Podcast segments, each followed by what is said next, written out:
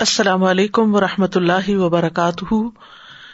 نحمد و نسلی اللہ رسول کریم ام آباد فعز بلّہ من الشیطان الرجیم۔ بسم اللہ الرحمٰن الرحیم۔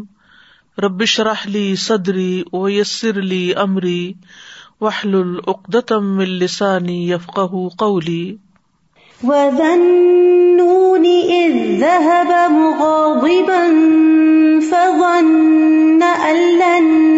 نقدر عليه فنادى فنادى في الظلمات أن لا إله إلا أنت سبحانك، لا إله إلا أنت سبحانك، إني كنت من الظالمين.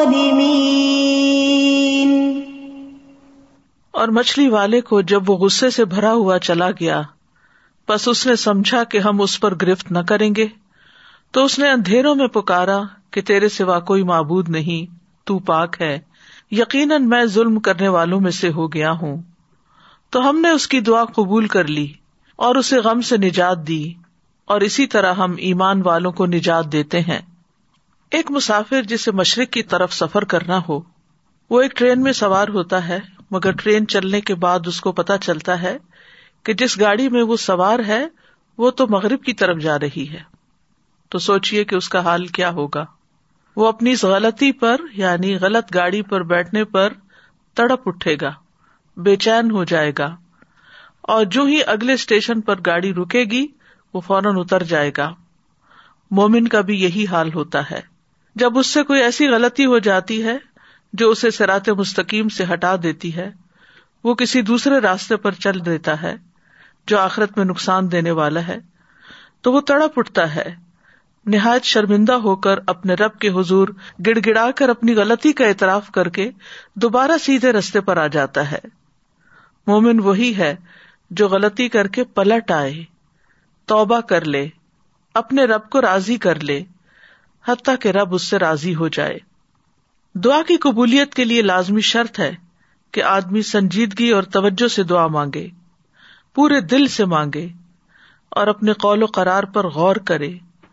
اور جب انسان کے دل اور زبان میں موافقت پیدا ہو جاتی ہے، تو دعائیں قبول ہونے لگتی ہیں، مشکلات حل ہو جاتی ہیں، رنج و غم سے نجات مل جاتی ہے۔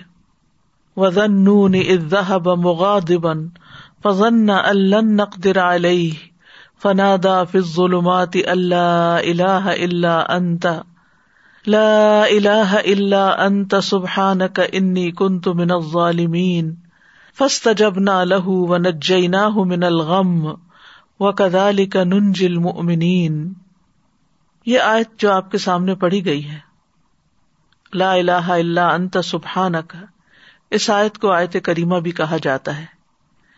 یہ سورت المبیا کی آیت نمبر ایٹی سیون ہے۔ اس میں یونس علیہ السلام کا واقعہ بیان کیا گیا ہے۔ یہ واقعہ اس جگہ کے علاوہ سورت صافات اور سورت قلم میں بھی بیان کیا گیا ہے۔ اللہ سبحان تعالیٰ نے نینوا والوں، جو عراق کا علاقہ ہے، اس میں تقریباً آٹھویں صدی قبل مسیح یونس علیہ السلام کو بھیجا۔ آپ نے انہیں اللہ کے دین کی دعوت دی، مگر انہوں نے اسے قبول کرنے سے انکار کرتے ہوئے اپنے کفر پر اصرار کیا۔ یونس علیہ السلام اپنے لوگوں سے ناراض ہو کر چلے گئے اور وعدہ کر گئے کہ تین دن بعد اللہ کا عذاب آ جائے گا۔ جب ان لوگوں کو یہ بات ثابت ہو گئی اور وہ سمجھ گئے کہ نبی جھوٹ نہیں بولا کرتے، تو وہ اپنے بچوں، چوپایوں، مویشیوں کو لے کر صحرا کی طرف نکل گئے۔ انہوں نے ماں اور ان کے بچوں کو الگ الگ کر دیا اور پھر اللہ عز و جلہ کے حضور آہذاری کی۔ اونٹ اور ان کے بچے بل بلانے لگے گائے اور ان کے بچے ڈکرانے لگے، اور بھیڑ بکریاں اور ان کے بچے ممیانے لگے، تو اللہ نے ان سے عذاب کو دور کر دیا۔ یونس علیہ السلام کی قوم سے عذاب ٹل گیا۔ انہوں نے عذاب اپنی آنکھوں سے دیکھا، لیکن ایمان لانے پر، توبہ کرنے پر، اللہ کی طرف سچے دل سے پلٹنے پر، اللہ سبحان تعالیٰ نے ان سے عذاب ٹال دیا۔ اللہ تعالیٰ کا فرمان ہے فلاح کانت قریت آ منت فنف آہا ایمان اللہ قوم یونس لما آ منو کشف نہ ان عذاب الخزی فی الحیات دنیا و متا ملاحین سو کوئی ایسی بستی کیوں نہ ہوئی جو ایمان لائی ہو، پھر اس کے ایمان لانے نے اسے نفع دیا ہو۔ یونس کی قوم کے سوا جب وہ ایمان لے آئے تو ہم نے ان سے ذلت کا عذاب دنیا کی زندگی میں ہٹا دیا۔ اور انہیں ایک وقت تک سامان دیا۔ جب قوم نے توبہ کر لی تو ان کا عذاب ٹل گیا۔ دوسری طرف یونس علیہ السلام کچھ دور جا کر لوگوں کے ساتھ ساحل سمندر پر ایک کشتی میں سوار ہو گئے۔ جو ہی کشتی میں سوار ہوئے، کشتی ڈگمگانے لگی اور لوگوں کو غرق ہونے کا خطرہ پیدا ہو گیا۔ تو انہوں نے قرآن اندازی کی کہ ایک آدمی کو کشتی سے نکال دیں تاکہ اس کا بوجھ ہلکا ہو جائے۔ قرے میں یونس علیہ السلام کا نام نکلا۔ مگر انہوں نے اپنے آپ کو کشتی سے نکالنے سے انکار کر دیا۔ انہوں نے دوبارہ قرآن اندازی کی، پھر آپ ہی کا نام نکلا۔ حتیٰ کہ جب تیسری بار قرآن اندازی کی گئی، تو پھر بھی آپ ہی کا نام نکلا۔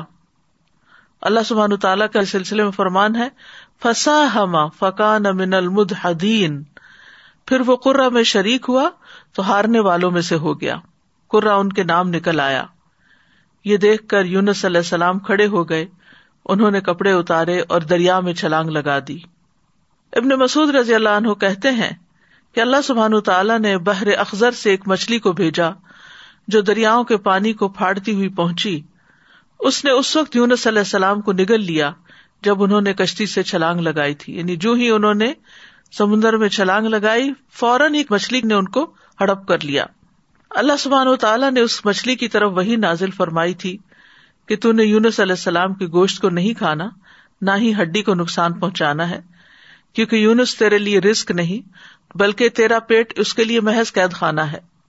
دیگر آیات میں بھی اس واقعے کی تفسیر ملتی ہے وہ ان یون سلم المرسلین از اب قل الفل کل مشہون فسا من فقان فلتق محلحوت وہ ملیم اور بلا شبہ یونس یقیناً رسولوں میں سے تھا۔ جب وہ بھری ہوئی کشتی کی طرف بھاگ کر گیا، پھر وہ قرے میں شریک ہوا تو ہارنے والوں میں سے ہو گیا۔ پھر مچھلی نے اسے نگل لیا، اس حال میں کہ وہ مستحق ملامت تھا۔ دوسری طرف ان کی قوم کی کثیر تعداد لوگوں نے ایمان قبول کر لیا۔ تو بہرحال، اس آیت میں اللہ سبحان تعالیٰ خوبصورت انداز میں یونس علیہ السلام کا قصہ بیان کرتے ہیں۔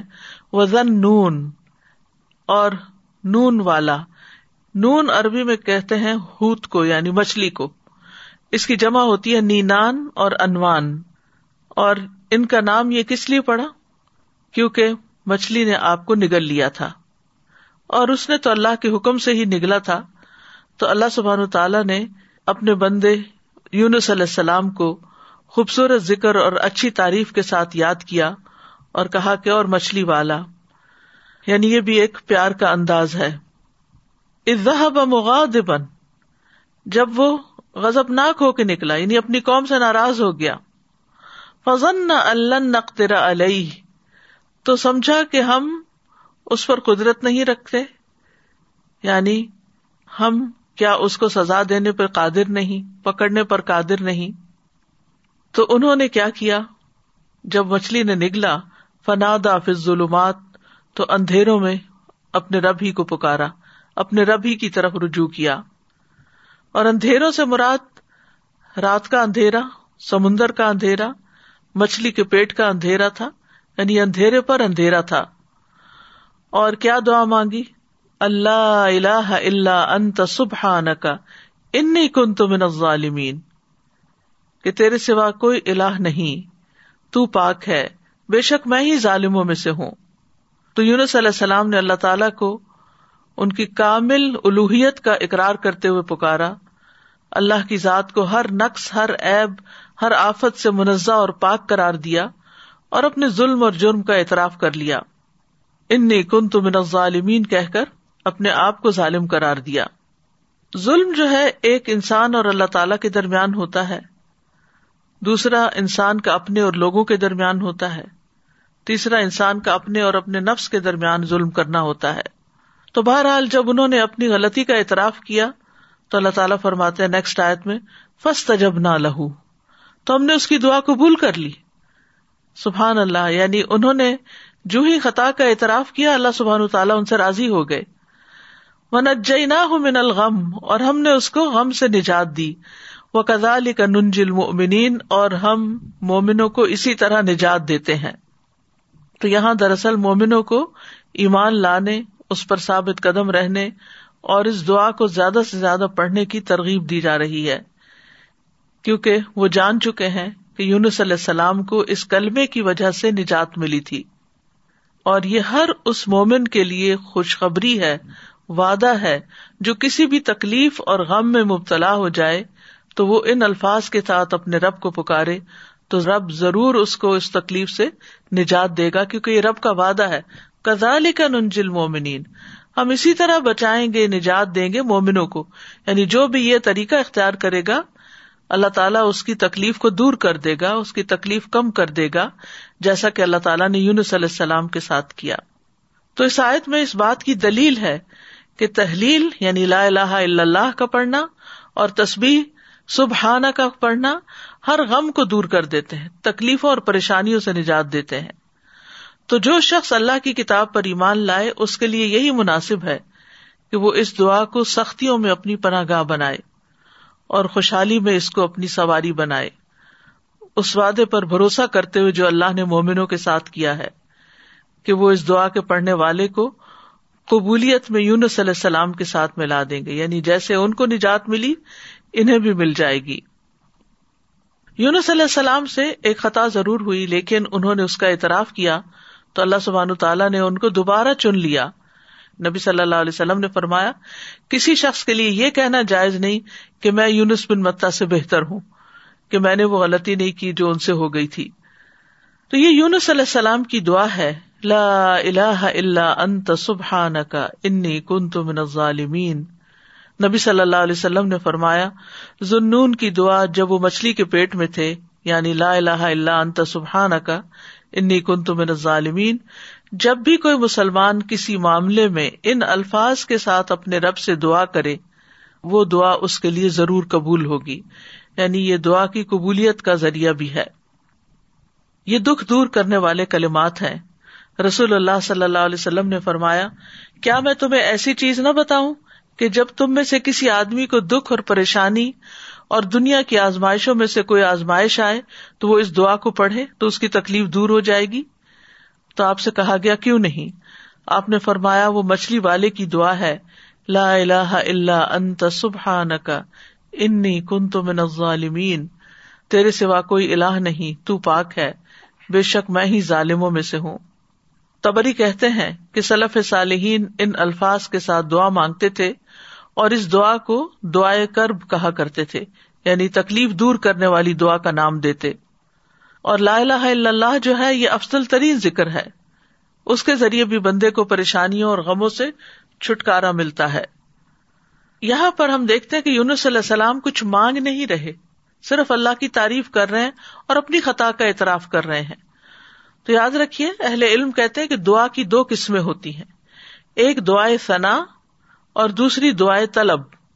ایک ہے اللہ تعالی کی تعریف پر مبنی دعا اور دوسری درخواست یعنی کچھ مانگنا اللہ سبحان و تعالی سے یا طلب کرنا۔ تو دعائیں ثنا کیا ہوتی ہے؟ جیسے یہ ہے، لا الہ الا انت سبحان کا انی کنت من الظالمین۔ اور جیسے لا الہ الا اللہ وحدہ لا شریک لہ لہ الملک و لہ الحمد و علا کل شعین قدیر۔ یہ ارفا کے دن کی دعا ہے۔ اسی طرح ایوب علیہ السلام نے جو دعا کی تھی، انی مسن یا در و انت ارحم الراحمین، یہ بھی اللہ تعالیٰ کی حمد و ثنا ہے۔ اور دعائیں طلب کیا ہے؟ جس میں انسان اللہ کا ذکر اور تعریف کر کے اس سے کچھ مانگتا ہے یعنی اسپیسیفک دعا کرتا ہے۔ تو اس دعا میں ایک طرف لا الہ الا انت سبحانہ کا ہے اور دوسری طرف اپنی خطا کا ارتکاب ہے۔ یاد رکھیے کہ نبی صلی اللہ علیہ وسلم سے اس دعا کی کوئی محدود گنتی وارد نہیں ہوئی۔ یونس علیہ السلام کے بارے میں بھی نہیں پتا چلتا کہ انہوں نے کتنی دفعہ اس کو پڑھا، لیکن انہوں نے ایک دفعہ بھی جب اس کو پڑھا ہوگا، پوری تڑپ کے ساتھ، پوری شدت کے ساتھ تو اللہ سبحان تعالیٰ نے ان کی دعا قبول کر لی۔ تو اس لیے لازم اپنے اوپر نہ کیجیے کہ سوا لاکھ دفعہ ضرور اس کو پڑھنا ہے یا سو دفعہ ضرور پڑھنا ہے۔ جتنی دفعہ چاہیں آپ پڑھیں، چاہے لاکھ دفعہ پڑھے چاہے سو دفعہ پڑھے لیکن پابندی اس کی ضروری نہیں کہ اتنا پڑھیں گے تو دعا قبول ہوگی۔ اصل چیز ہے وہ جذبہ، وہ اخلاص، وہ شوق، وہ تڑپ جس کے ساتھ انسان دعا مانگتا ہے۔ تو اس دعا کے اوپر آپ غور کریں تو اس میں سب سے پہلے لا الہ الا اللہ ہے، جو کمال توحید کا بیان ہے۔ اور دوسرا پھر سبحانہ کا ہے، جو کمال پاکیزگی کا اظہار ہے کہ اللہ تعالیٰ ہر ایب اور برائی سے پاک ہے۔ اور تیسرے اپنی غلطیوں کا اعتراف ہے۔ یعنی یہ تین ایسی بہترین چیزیں کٹھی ہو گئی ہیں کہ جس کی وجہ سے دعا قبول ہوتی ہے۔ اور پھر اس میں ان چیزوں کو دراصل وسیلہ بنایا گیا۔ ہے اللہ کی توحید کا اقرار کر کے اس کو لا الہ الا اللہ کو وسیلہ بنایا گیا۔ تصویر پڑھ کر وسیلہ بنایا گیا۔ انی کن تو من ظالمین اپنی ابودیت کا اقرار کیا گیا اور اپنی غلطی کا اعتراف کیا گیا۔ تو یہ سب دراصل دعا کی قبولیت کے لیے ایک وسیلہ بن گیا۔ ابن کئیم کہتے ہیں، جہاں تک مچھلی والے کی دعا کا تعلق ہے، تو اس میں رب عزا وجاللہ کی کمال توحید، اس کی کمال پاکیزگی پائی جاتی ہے، اور اس میں بندے کا اپنے ظلم اور گناہ کا اقرار بھی ہے۔ اور یہ مصیبت، پریشانی اور غم کے علاجوں میں سب سے مؤثر علاج ہے۔ اور حاجتوں کو پورا کرنے کے لیے اللہ سبحان تعالی تک پہنچنے کا سب سے مؤثر وسیلہ ہے۔ اور یہاں پر توحید کی اقسام کا بھی ایک طرح سے ذکر ہے۔ اور اقرار بھی ہے۔ توحید کا اقرار جو ہے، یہ دراصل انسان کو رب کے آگے جھکا دیتا ہے۔ اس سے اللہ تعالی کی عظمت کا احساس انسان کے دل میں آتا ہے۔ اور پھر تصویر پڑھ کر انسان اللہ سبحان تعالیٰ کو انتہائی پاکیزہ قرار دیتا ہے، جو کہ اس کے شایان شان ہے۔ اور اپنے اوپر غلطی کو لیتا ہے اور خود اپنے رب کی طرف رجوع کرتا ہے۔ اور اس میں ہم دیکھتے ہیں کہ بہت لطیف طریقے سے ظلم پر معافی کی درخواست ہے۔ انہوں نے اپنی ذات پر اپنے ظلم کا ذکر کیا، جو ظلم کی تیسری قسم ہے نا یعنی ظلم اور انسان کا اپنا نفس۔ تو یاد رکھیے، اپنے گناہوں کا اعتراف کرنا، حاجات پوری کرنے کا سب سے افضل دروازہ ہے۔ اللہ عظیم ہے، کریم ہے، اس کے آگے مسکین بن جائے اس کے آگے فقیر بن جائے اور ساری قوتوں کا مالک، قدرت کا مالک اسی کو سمجھے اور پھر اپنے رب کو تڑپ کر پکارے تو ان شاء اللہ دعا قبول ہوگی۔ غم دور ہو جائیں گے، حاجات پوری ہو جائیں گی ان شاء اللہ ہم دیکھتے ہیں کہ سید الاستغفار جو ہے، اس میں بھی انسان اپنی بندگی اور گناہوں کا اعتراف کرتا ہے اور اللہ تعالی کی الوحیت کا اللہ انت ربی، لا الہ الا انت خلق تنی اے اللہ، آپ میرے رب ہیں، آپ کے علاوہ کوئی معبود نہیں۔ آپ نے مجھے پیدا کیا ہے، میں آپ کا بندہ ہوں۔ تو بہرحال، اس میں یہ جو لا الہ الا اللہ ہے، اس دعا کے اندر لا الہ الا انت، یہ ایمان کی افضل ترین شاخ ہے۔ حدیث میں آتا ہے، ایمان کی ستر یا ساٹھ سے اوپر کچھ شاخیں ہیں، جن میں سب سے افضل لا الہ الا اللہ کہنا ہے۔ ایک اور جگہ پر آتا ہے، افضل ذکر لا الہ الا اللہ ہے۔ سچے دل سے لا الہ الا اللہ پڑھا جائے تو آسمان کے دروازے کھل جاتے ہیں۔ یہ اللہ کی رحمت پانے کا سبب بھی ہے۔ نبی کریم صلی اللہ علیہ وسلم کی شفات دلانے والا کلمہ ہے۔ رسول اللہ صلی اللہ علیہ وسلم نے فرمایا، قیامت کے دن میری شفات کی سعادت سب سے زیادہ حاصل ہوگی۔ اسے جس نے لا الہ الا اللہ خلوص دل سے کہا یعنی سب سے زیادہ میری شفات کی سعادت، اس کو ملے گی جو سچے دل سے لا الہ الا اللہ کہتا ہے۔ پھر یہ لا الہ الا اللہ مسائب سے نجات دلانے والا کلمہ ہے۔ نبی صلی اللہ علیہ وسلم نے فرمایا، جس نے لا الہ الا اللہ کہا، تو ایک دن یہ کلمہ اسے مصیبتوں سے ضرور نجات دلائے گا۔ اس سے پہلے جو ہو چکا، وہ ہو چکا۔ پھر جنت میں لے جانے والا کلمہ ہے۔ من مات وہ یا لم ان لا الہ الا اللہ دخل الجنہ۔ جو شخص اس حال میں فوت ہوا کہ وہ جانتا تھا کہ اللہ کے سوا کوئی الہ نہیں، وہ جنت میں داخل ہوگا۔ ایک اور حدیث کے مطابق، اس کلمے کی وجہ سے انسان کو آگ سے نکال لیا جائے گا۔ اور مرنے والے کو خاص طور پر اس کی تلقین کرنی چاہیے۔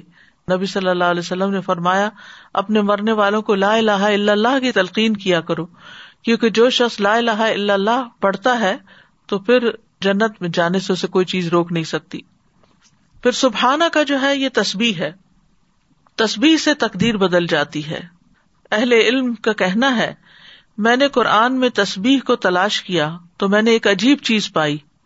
میں نے پایا کہ تصبیح تقدیر کو ٹال دیتی ہے، جیسا کہ یونس علیہ السلام کے واقع میں ہے۔ اللہ تعالیٰ فرماتے ہیں، فلولا ان کان من المسبحین للبث فی بطنه الى یوم یبعثون پھر اگر یہ بات نہ ہوتی کہ بے شک وہ تصبیح کرنے والوں میں سے تھا تو یقیناً اس کے پیٹ میں اس دن تک رہتا جس میں لوگ اٹھائے جائیں گے۔ یعنی اگر یونس علیہ السلام یہ تصبیح نہ پڑھتے، تو قیامت تک مچھلی کے پیٹ میں رہتے۔ تو اس سے پتا چلتا ہے کہ تصبیح کا مقام بہت عظیم ہے اور اتنا مؤثر اور اس درجے تک پہنچا ہوا ہے کہ اللہ تعالیٰ نے اس کی وجہ سے تقدیر کو تبدیل کر دیا، جیسا کہ یونس علیہ السلام کے اس واقعے میں ہم دیکھ رہے ہیں۔ داود علیہ السلام کے ساتھ پہاڑ اور پرندے بھی تصویر کرتے تھے۔ ان کے ساتھ ساتھ دہراتے تھے۔ سورت المبیا میں آتا ہے سخر نہ ما داود الجبال یوسب نہ ہم نے داود کے ساتھ پہاڑوں کو مسخر کر دیا، جو تصویر کرتے تھے۔ زمین آسمان کی تمام مخلوقات تصبیحات کرتی ہیں۔ سورت النور میں آتا ہے الم ترا ان اللہ یوسف لہو منف سماوات ولرد کیا آپ نے نہیں دیکھا کہ بے شک اللہ کی تصبیح کرتے ہیں جو آسمانوں اور زمین میں ہے زکریہ علیہ السلام کے بارے میں آتا ہے کہ انہوں نے اپنی قوم کو بھی تصبیح کی، تلقین کی۔ انسب بہو بکرتم و اشیا یہ سورت مریم کی آیت نمبر گیارہ ہے۔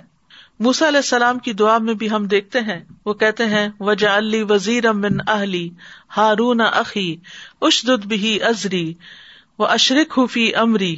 کئی نصب کا کثیرا و ندکرا کا کثیرا اور میرے لیے میرے گھر والوں میں سے ایک بوجھ ہٹانے والا بنا دے ہارون کو جو میرا بھائی ہے، اس کے ساتھ میری پشت مضبوط کر دے اور اسے میرے کام میں شریک کر دے تاکہ ہم تیری بہت زیادہ تصبیح کریں۔ یعنی مل کے تیری تصبیح کریں۔ اہل جنت بھی اللہ تعالیٰ کی تصبیح کریں گے۔ جنت والوں کا تذکرہ کرتے ہوئے اللہ تعالیٰ فرماتے ہیں داوا ہم فی ہا سبحان اللہ و تحیت ہم فی ہا سلام۔ ان کی دعا ان میں یہ ہوگی، پاک ہے تو اے اللہ، اور ان کی آپس کی بات ان باغات میں سلام ہوگی۔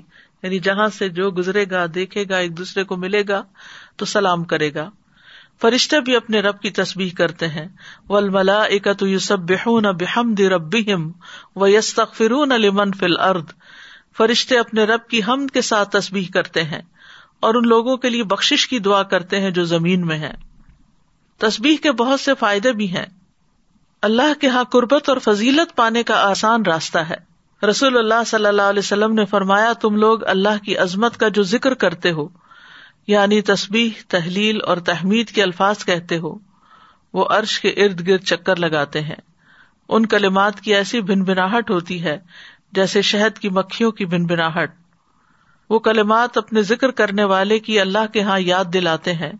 کیا تم میں سے کوئی نہیں چاہتا کہ اس کے لیے کوئی ایسا ہو یا ہمیشہ اللہ کے یہاں اس کی یاد دلائی جاتی رہے؟ تو تصبیح سے یہ چیز ہوتی ہے۔ پھر دل کی گھٹن اور تنگی کا علاج بھی ہے۔ قرآن مجید میں آتا ہے ولاقد نہ لم ان کا یدی قصدر کا بیما یقول فصب بحمد ربی کا وکم من الساجدین وا بد رب کا یقین اور بلا شبہ، یقیناً ہم جانتے ہیں کہ بے شک تیرا سینا اس سے تنگ ہوتا ہے جو وہ کہتے ہیں۔ بس اپنے رب کی حمد کے ساتھ تسبیح کرو اور سجدہ کرنے والوں میں شامل ہو جاؤ۔ اور اپنے رب کی عبادت کرو، یہاں تک کہ تیرے پاس یقین آ جائے۔ پھر اسی طرح پریشانی، ڈر اور خوف دور کرنے کا ذریعہ ہے۔ رسول اللہ صلی اللہ علیہ وسلم نے فرمایا، جو رات سے خوف کھائے کہ وہ اسے پریشان کرے گی، یا مال خرچ کرنے سے بخل کرے، یا دشمن سے مقابلہ کرنے سے ڈرے، تو اسے چاہیے کہ وہ اس قول کی کسرت کر دے۔ سبحان اللہ و بحمدی کیونکہ یہ اللہ کے نزدیک سونے کا پہاڑ اللہ جل کے راستے میں خرچ کرنے سے زیادہ محبوب ہے۔ اور کس کے پاس سونے کا پہاڑ ہے ہمارے یہاں لیکن اگر ہم یہ تصویر پڑھتے ہیں تو ان شاء اللہ اتنا بڑا اجر و ثواب ملے گا۔ پھر اسی طرح تصویر کو صدقہ بھی کہا گیا۔ نبی صلی اللہ علیہ وسلم نے فرمایا، تم میں جو آدمی صبح کرتا ہے تو اس کے ہر جوڑ پر صدقہ لازم ہے۔ تو ہر مرتبہ سبحان اللہ کہنا صدقہ ہے، ہر مرتبہ الحمد للہ کہنا صدقہ ہے، اور ہر مرتبہ لا الہ الا اللہ کہنا صدقہ ہے، ہر مرتبہ اللہ اکبر کہنا صدقہ ہے، نیکی کا حکم دینا صدقہ ہے، اور برائی سے روکنا بھی صدقہ ہے۔ تو اس طرح انسان کے تین سو ساٹھ جوڑوں کے صدقات ان تسبیحات سے بھی ادا ہو جاتے ہیں۔ پھر اسی طرح سبحان اللہ کے ذریعے نیکیاں ملتی ہیں، گناہ مٹ جاتے ہیں۔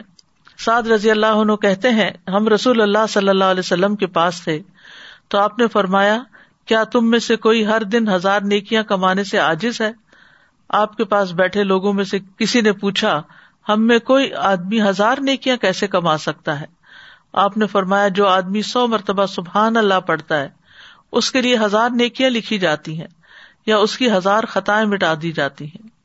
پھر اسی طرح رسول اللہ صلی اللہ علیہ وسلم نے فرمایا جو شخص سبحان اللہ و بحمدی ہی ایک دن میں سو بار کہے تو اس کے گناہ معاف کر دیے جاتے ہیں، اگرچہ وہ سمندر کی جھاگ کے برابر ہی کیوں نہ ہو۔ یہ صحیح مسلم کی روایت ہے۔ ایک بار تصویر پڑھنے سے زمین و آسمان بھر جاتے ہیں۔ آپ صلی اللہ علیہ وسلم نے یہ بھی فرمایا کہ جس نے سورج طلوع ہونے اور اس کے غروب ہونے سے قبل سو بار سبحان اللہ کہا، تو یہ سو اونٹوں سے بہتر ہے۔ سورج طلوع ہونے اور اس کے غروب ہونے سے قبل سو بار سبحان اللہ پڑھنا۔ پھر بات ہوتی ہے ان کن من ظالمین پر، کہ بے شک میں ظالموں میں سے ہوں یعنی اپنے گناہوں کا اعتراف۔ تو یاد رکھیے، جو شخص توبہ کرتا ہے، اللہ تعالیٰ اس سے محبت کرتا ہے۔ جو اپنے گناہوں کا اعتراف کرتا ہے، اللہ تعالیٰ اس سے خوش ہوتا ہے۔ قرآن مجید میں آتا ہے، ان اللہ یحب الطوابین و یحب المتطہرین۔ بے شک اللہ توبہ کرنے والوں اور پاک رہنے والوں سے محبت کرتا ہے۔ ایک اور جگہ پر آتا ہے، رسول اللہ صلی اللہ علیہ وسلم نے فرمایا، اللہ تم میں سے کسی کی توبہ پر اس سے زیادہ خوش نہیں ہوتا جتنا تم میں سے کوئی اپنی گم شدہ سواری کو پا لینے کے وقت خوش ہوتا ہے۔ یعنی جس طرح تمہیں کھوئی ہوئی سواری اپنی مل جائے جنگل صحرا میں، تو تم خوش ہو جاؤ گے کہ اب تمہاری زندگی کے بچنے کا سامان مل گیا۔ تو اسی طرح اللہ تعالیٰ اس سے بھی زیادہ خوش ہوتے ہیں جب کوئی شخص توبہ کرتا ہے۔ پھر توبہ کرنے سے انسان کے گناہ معاف ہو جاتے ہیں۔ نبی صلی اللہ علیہ وسلم نے فرمایا، اگر تم اتنے گناہ کرو کہ تمہارے گناہ آسمان تک پہنچ جائیں، پھر تم توبہ کرو تو اللہ تعالیٰ تمہیں معاف کر دے گا۔ پھر گناہوں سے توبہ کرنے والا ایسا ہے جیسے اس نے گناہ کیا ہی نہ ہو۔ استغفار اور توبہ گناہوں کا علاج ہے۔ تو اس دعا سے کیا فائدے ہمیں حاصل ہوئے؟ اس دعا میں جامع آداب بھی ہیں اور پاکیزہ کلمات بھی ہیں اور ان کے بہت زیادہ فائدے بھی ہیں۔ کبھی کسی سے براہ راست کچھ مانگنے کی بجائے اشارتن بات کی جائے تو اس کا بھی جواز ملتا ہے۔ جیسے اس دعا کے اندر اشارتن بات کی گئی ہے، ڈائریکٹ دعا نہیں کی گئی۔ پھر یہ کہ کچھ اللہ سبحان و تعالی سے مانگتے ہوئے دعا کے آداب اور قبولیت کے اسباب کو بھی ملحوظ رکھنا چاہیے اور وہ اس دعا میں جمع ہو گئے ہیں۔ یعنی بندہ اپنی دعاؤں میں اپنی پریشانی، اپنے غموں اور مصیبتوں کے وقت اس دعا کو کثرت سے اختیار کر لے۔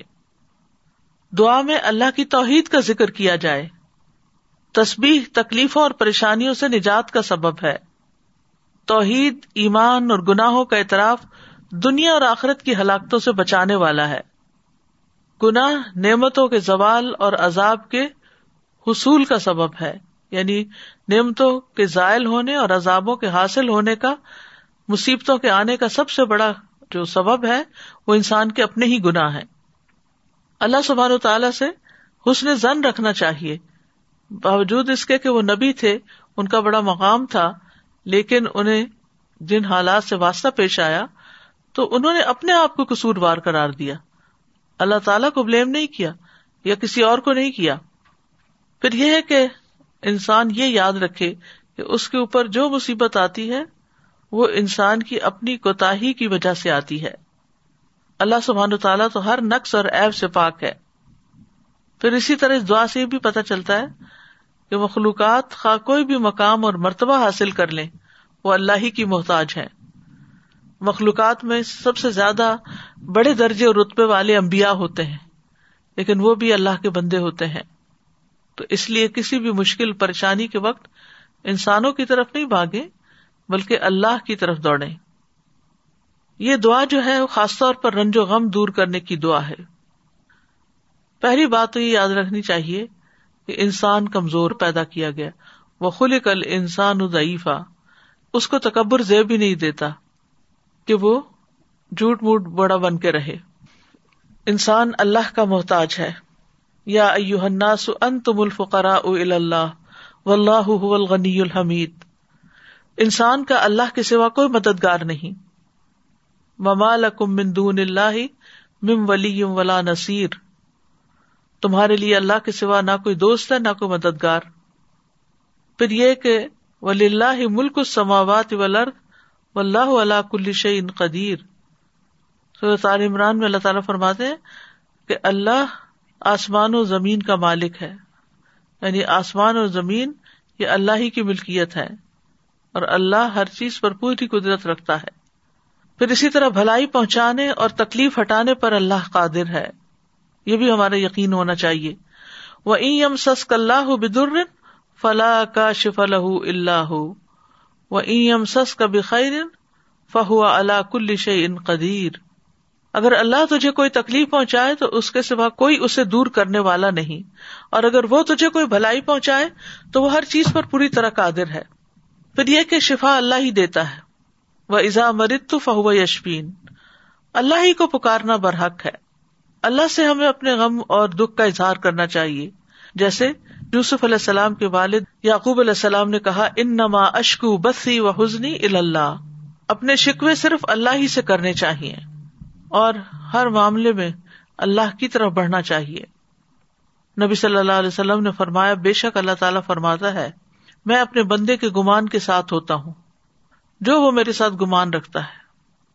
جب وہ مجھے یاد کرتا ہے، میں اس کے ساتھ ہوتا ہوں۔ اور اگر وہ مجھے اپنے دل میں یاد کرے، تو میں بھی اسے اپنے دل میں یاد کرتا ہوں۔ اگر وہ مجھے بھری محفل میں یاد کرے تو میں اسے اس سے بہتر محفل میں یاد کرتا ہوں۔ اگر وہ میری طرف ایک بالشت آئے تو میں اس کی جانب ایک گز نزدیک ہوتا ہوں۔ اگر وہ مجھ سے ایک گز قریب ہو تو میں اس سے دو گز قریب ہوتا ہوں۔ اگر وہ میری طرف چلتا ہوا آئے تو میں دوڑتا ہوا اس کے پاس جاتا ہوں۔ یعنی اس کا مطلب کیا ہے؟ اس کا مطلب یہ ہے کہ انسان کسی بھی تکلیف، مشکل، مصیبت کے وقت اللہ سبحان تعالی کی طرف ہی پلٹے۔ اس سے رجوع کرے، اس سے گڑ گڑا کر دعا کرے۔ اور پھر جن چیزوں کا اللہ نے حکم دیا، ان کو بجا بھی لائے۔ ہمیشہ اللہ سے اچھا گمان رکھنا چاہیے۔ ہر حال میں اللہ سے راضی رہنا چاہیے۔ اللہ ہی پر بھروسہ رکھنا چاہیے۔ دوسرا یہ کہ دنیا کی فکر چھوڑ کر آخرت کی فکر کرنی چاہیے۔ نبی صلی اللہ علیہ وسلم نے فرمایا، جو اپنے غموں کو ایک ہی غم بنا لے یعنی آخرت کا غم، تو اللہ دنیا کے غموں سے اسے کفایت کرے گا۔ حدیث میں یہ آتا ہے، جس شخص کا مقصد اور اس کی ہرس دنیا ہو، وہی اس کا ہدف بن جائے اور اسی کی نیت وہ کرتا ہو۔ تو اللہ تعالیٰ اس کی آنکھوں کے سامنے اس کا فکر و فاقہ کر دیتے ہیں۔ اس پر اس کے معاملات بکھیر دیتے ہیں۔ اور اس کو اس سے اتنا ہی ملتا ہے جو اس کے لیے لکھ دیا گیا ہو۔ اور جس شخص کا مقصد اور اس کی ہرس آخرت ہو، اور وہی اس کا ہدف بن جائے اور اسی کی نیت کرتا ہو، تو اللہ تعالیٰ اس کے دل میں گنا ڈال دیتے ہیں۔ اور اس کے معاملات کو یکجا کر دیتے ہیں اور دنیا اس کے پاس ذلیل ہو کر آتی ہے۔ تیسرے یہ کہ اجر پر نظر رکھنی چاہیے۔ نبی صلی اللہ علیہ وسلم نے فرمایا، مومن مرد اور عورت پر جسمانی یا مالی یا اولاد کی طرف سے مستقل پریشانیاں آتی رہتی ہیں۔ یہاں تک کہ جب وہ اللہ سے ملتا ہے تو اس کا ایک گناہ بھی باقی نہیں رہتا۔ ایک اور حدیث میں آتا ہے کہ جتنی بڑی مصیبت ہوگی، اتنا ہی بڑا اجر ہوگا۔ اور جب اللہ کسی قوم سے محبت کرتا ہے تو اس کو آزمائش میں مبتلا کر دیتا ہے۔ پھر یہ کہ مومن کے لیے ہر غم، تکلیف اور ڈپریشن بھی باعث اجر ہوتا ہے۔ نبی صلی اللہ علیہ وسلم نے فرمایا، کسی مومن آدمی کے پاس جب کوئی تکلیف یا ایزا، بیماری یا رنج یہاں تک کہ اگر اسے کوئی فکر ہی ہو، تو اس سے اس کے گناہوں کا کفارا کر دیا جاتا ہے۔ پھر اسی طرح آپ نے فرمایا کہ مسلمان کو جو بھی تکلیف پہنچتی ہے، تو وہ اس کے گناہوں کا کفارا ہو جاتی ہے۔ یہاں تک کہ چوٹ بھی اسے لگتی ہے یا اسے کوئی کانٹا بھی چپتا ہے تو وہ بھی اس کے گناہوں کا کفارا ہو جاتا ہے۔ چوتھی بات ہے، مثبت مشغولیت اپنائی جائے۔ اچھے کام میں مصروف ہوں۔ رسول اللہ صلی اللہ علیہ وسلم نے فرمایا، وہ لوگ اللہ کو زیادہ محبوب ہیں، جو دوسرے لوگوں کے لیے زیادہ فائدہ مند ہوں۔ اور اللہ عز و جل کے ہاں سب سے زیادہ پسندیدہ اعمال یہ ہیں۔ نمبر ایک، کسی مسلمان کو خوش کرنا. نمبر دو، اس سے کوئی تکلیف دور کرنا. نمبر تین، اس کا قرضہ چکانا. نمبر چار، اسے کھانا کھلانا. نمبر پانچ، اور مجھے کسی بھائی کی ضرورت پوری کرنے کے لیے اس کے ساتھ چلنا. اس مسجد میں ایک مہینہ اعتکاف کرنے سے زیادہ محبوب ہے. اور جس نے اپنے غصے کو روک لیا، اللہ اس کی خامیوں پر پردہ ڈال دے گا. پھر دوسروں کی پریشانیاں حل کرنے سے انسان کی اپنی پریشانیاں دور ہوتی ہیں۔ حدیث میں آتا ہے، جو اپنے بھائی کی مدد میں لگا رہتا ہے، اللہ اس کی مدد میں لگ جاتا ہے۔ پانچویں چیز ہے، کثرت سے اللہ کا ذکر کرنا۔ کیونکہ اللہ کے ذکر سے دلوں کو اطمینان ملتا ہے۔ غم، دکھ، پریشانیاں دور ہوتی ہیں۔ اللہ کا ذکر زندگی دیتا ہے۔ ذکر سے قوت ملتی ہے۔ اللہ کا ذکر پریشانی سے نجات کا باعث بنتا ہے۔ شیطانی حملوں سے بچاؤ کا مضبوط قلعہ ہے۔ ذکر کے کچھ فائدے امام ابن قیم نے اپنی کتاب الباب السیب میں کیے ہیں۔ نمبر ایک، یہ شیطان کو بگا دیتا ہے، اس کا کلا کما کرتا ہے، اس کی قوت کو توڑ دیتا ہے۔ نمبر دو، یہ رحمان و وجاللہ کو راضی کرتا ہے۔ نمبر تین، یہ دل سے غم اور پریشانی کو دور کرتا ہے۔ نمبر چار، یہ دل کے لیے فرحت، مسرت اور خوشی کھینچ لاتا ہے۔ نمبر پانچ، یہ دل اور جسم کو طاقت بخشتا ہے۔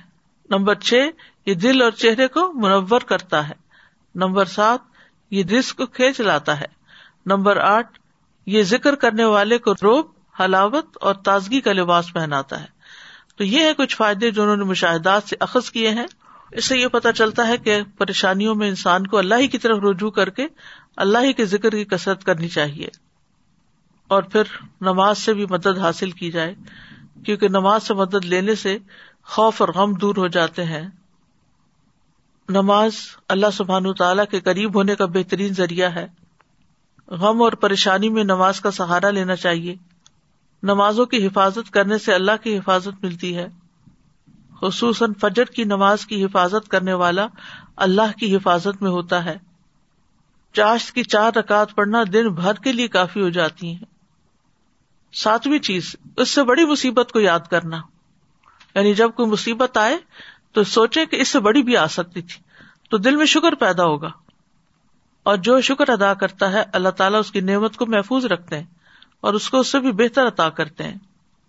پھر یہ کہ اپنے سے نیچے والوں کو دیکھا جائے۔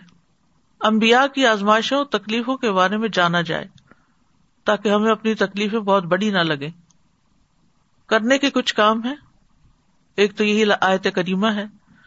پھر دوسری، اللہ اللہ، ربی، لا اشری کو بھی شیا پھر لا الہ الا اللہ العظیم الحلیم لا الہ الا اللہ رب العرش العظیم لا الہ الا اللہ رب السماوات و رب الارض و رب العرش الکریم پھر ہم و غم سے پناہ مانگنے کی دعا اللہ انی اوزبک من الحم و الحزنی و اعوذ بک من الہم والحزن والعجز والکسل والبخل والجبن ودلع الدین وغلبۃ الرجال۔ اے اللہ، میں تیری پناہ مانگتا ہوں۔ دکھ، غم آجزی سستی، بخل، بزدلی، قرض کے بوجھ اور لوگوں کے اپنے اوپر غلبے سے۔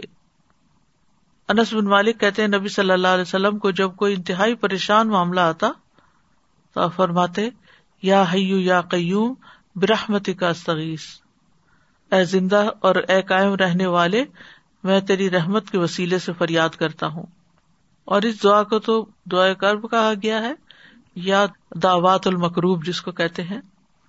اللہ رحمت کا ارجو، فلا تکلنی الا نفسی ترفت عین و اسلحلی شانی کلہ، لا الہ الا انتا پھر گھبراہٹ کے وقت کی دعا ہے اعوذ بکلمات اللہ التامت من غضبہ و شر عبادہ و من حمزات الشیاطین و ان یحضرون۔ اور کرنے کے کام یہ ہے، یونس علیہ السلام کی یہ دعا کثرت سے پڑھے یعنی کوئی دن زندگی کا ایسا نہ جائے کہ جس میں یہ دعا نہ پڑھی جائے۔ دوسرا یہ کہ مشکلات میں اللہ کی طرف رجوع کرے اور سچے دل سے رجوع کرے اور اللہ ہی سے دعائیں مانگے۔ پھر یہ کہ اپنی غلطیوں، گناہوں کا اعتراف کرتے ہوئے اخلاص کے ساتھ توبہ کرے۔ یعنی سچائی سے دعا کرے اخلاص سے کام لیتے ہوئے، اور اللہ سے اچھی امیدیں رکھے اللہ سبحان تعالیٰ ہم سب کے غم، دکھ، پریشانیاں اور مشکلات دور فرما دے۔ واخر داوانا ان الحمد للہ رب العالمین۔ سبحان اللہ و بحمد کا اشد اللہ اللہ اللہ انتا استخ فرق و اطوب السلام علیکم و رحمۃ اللہ وبرکاتہ۔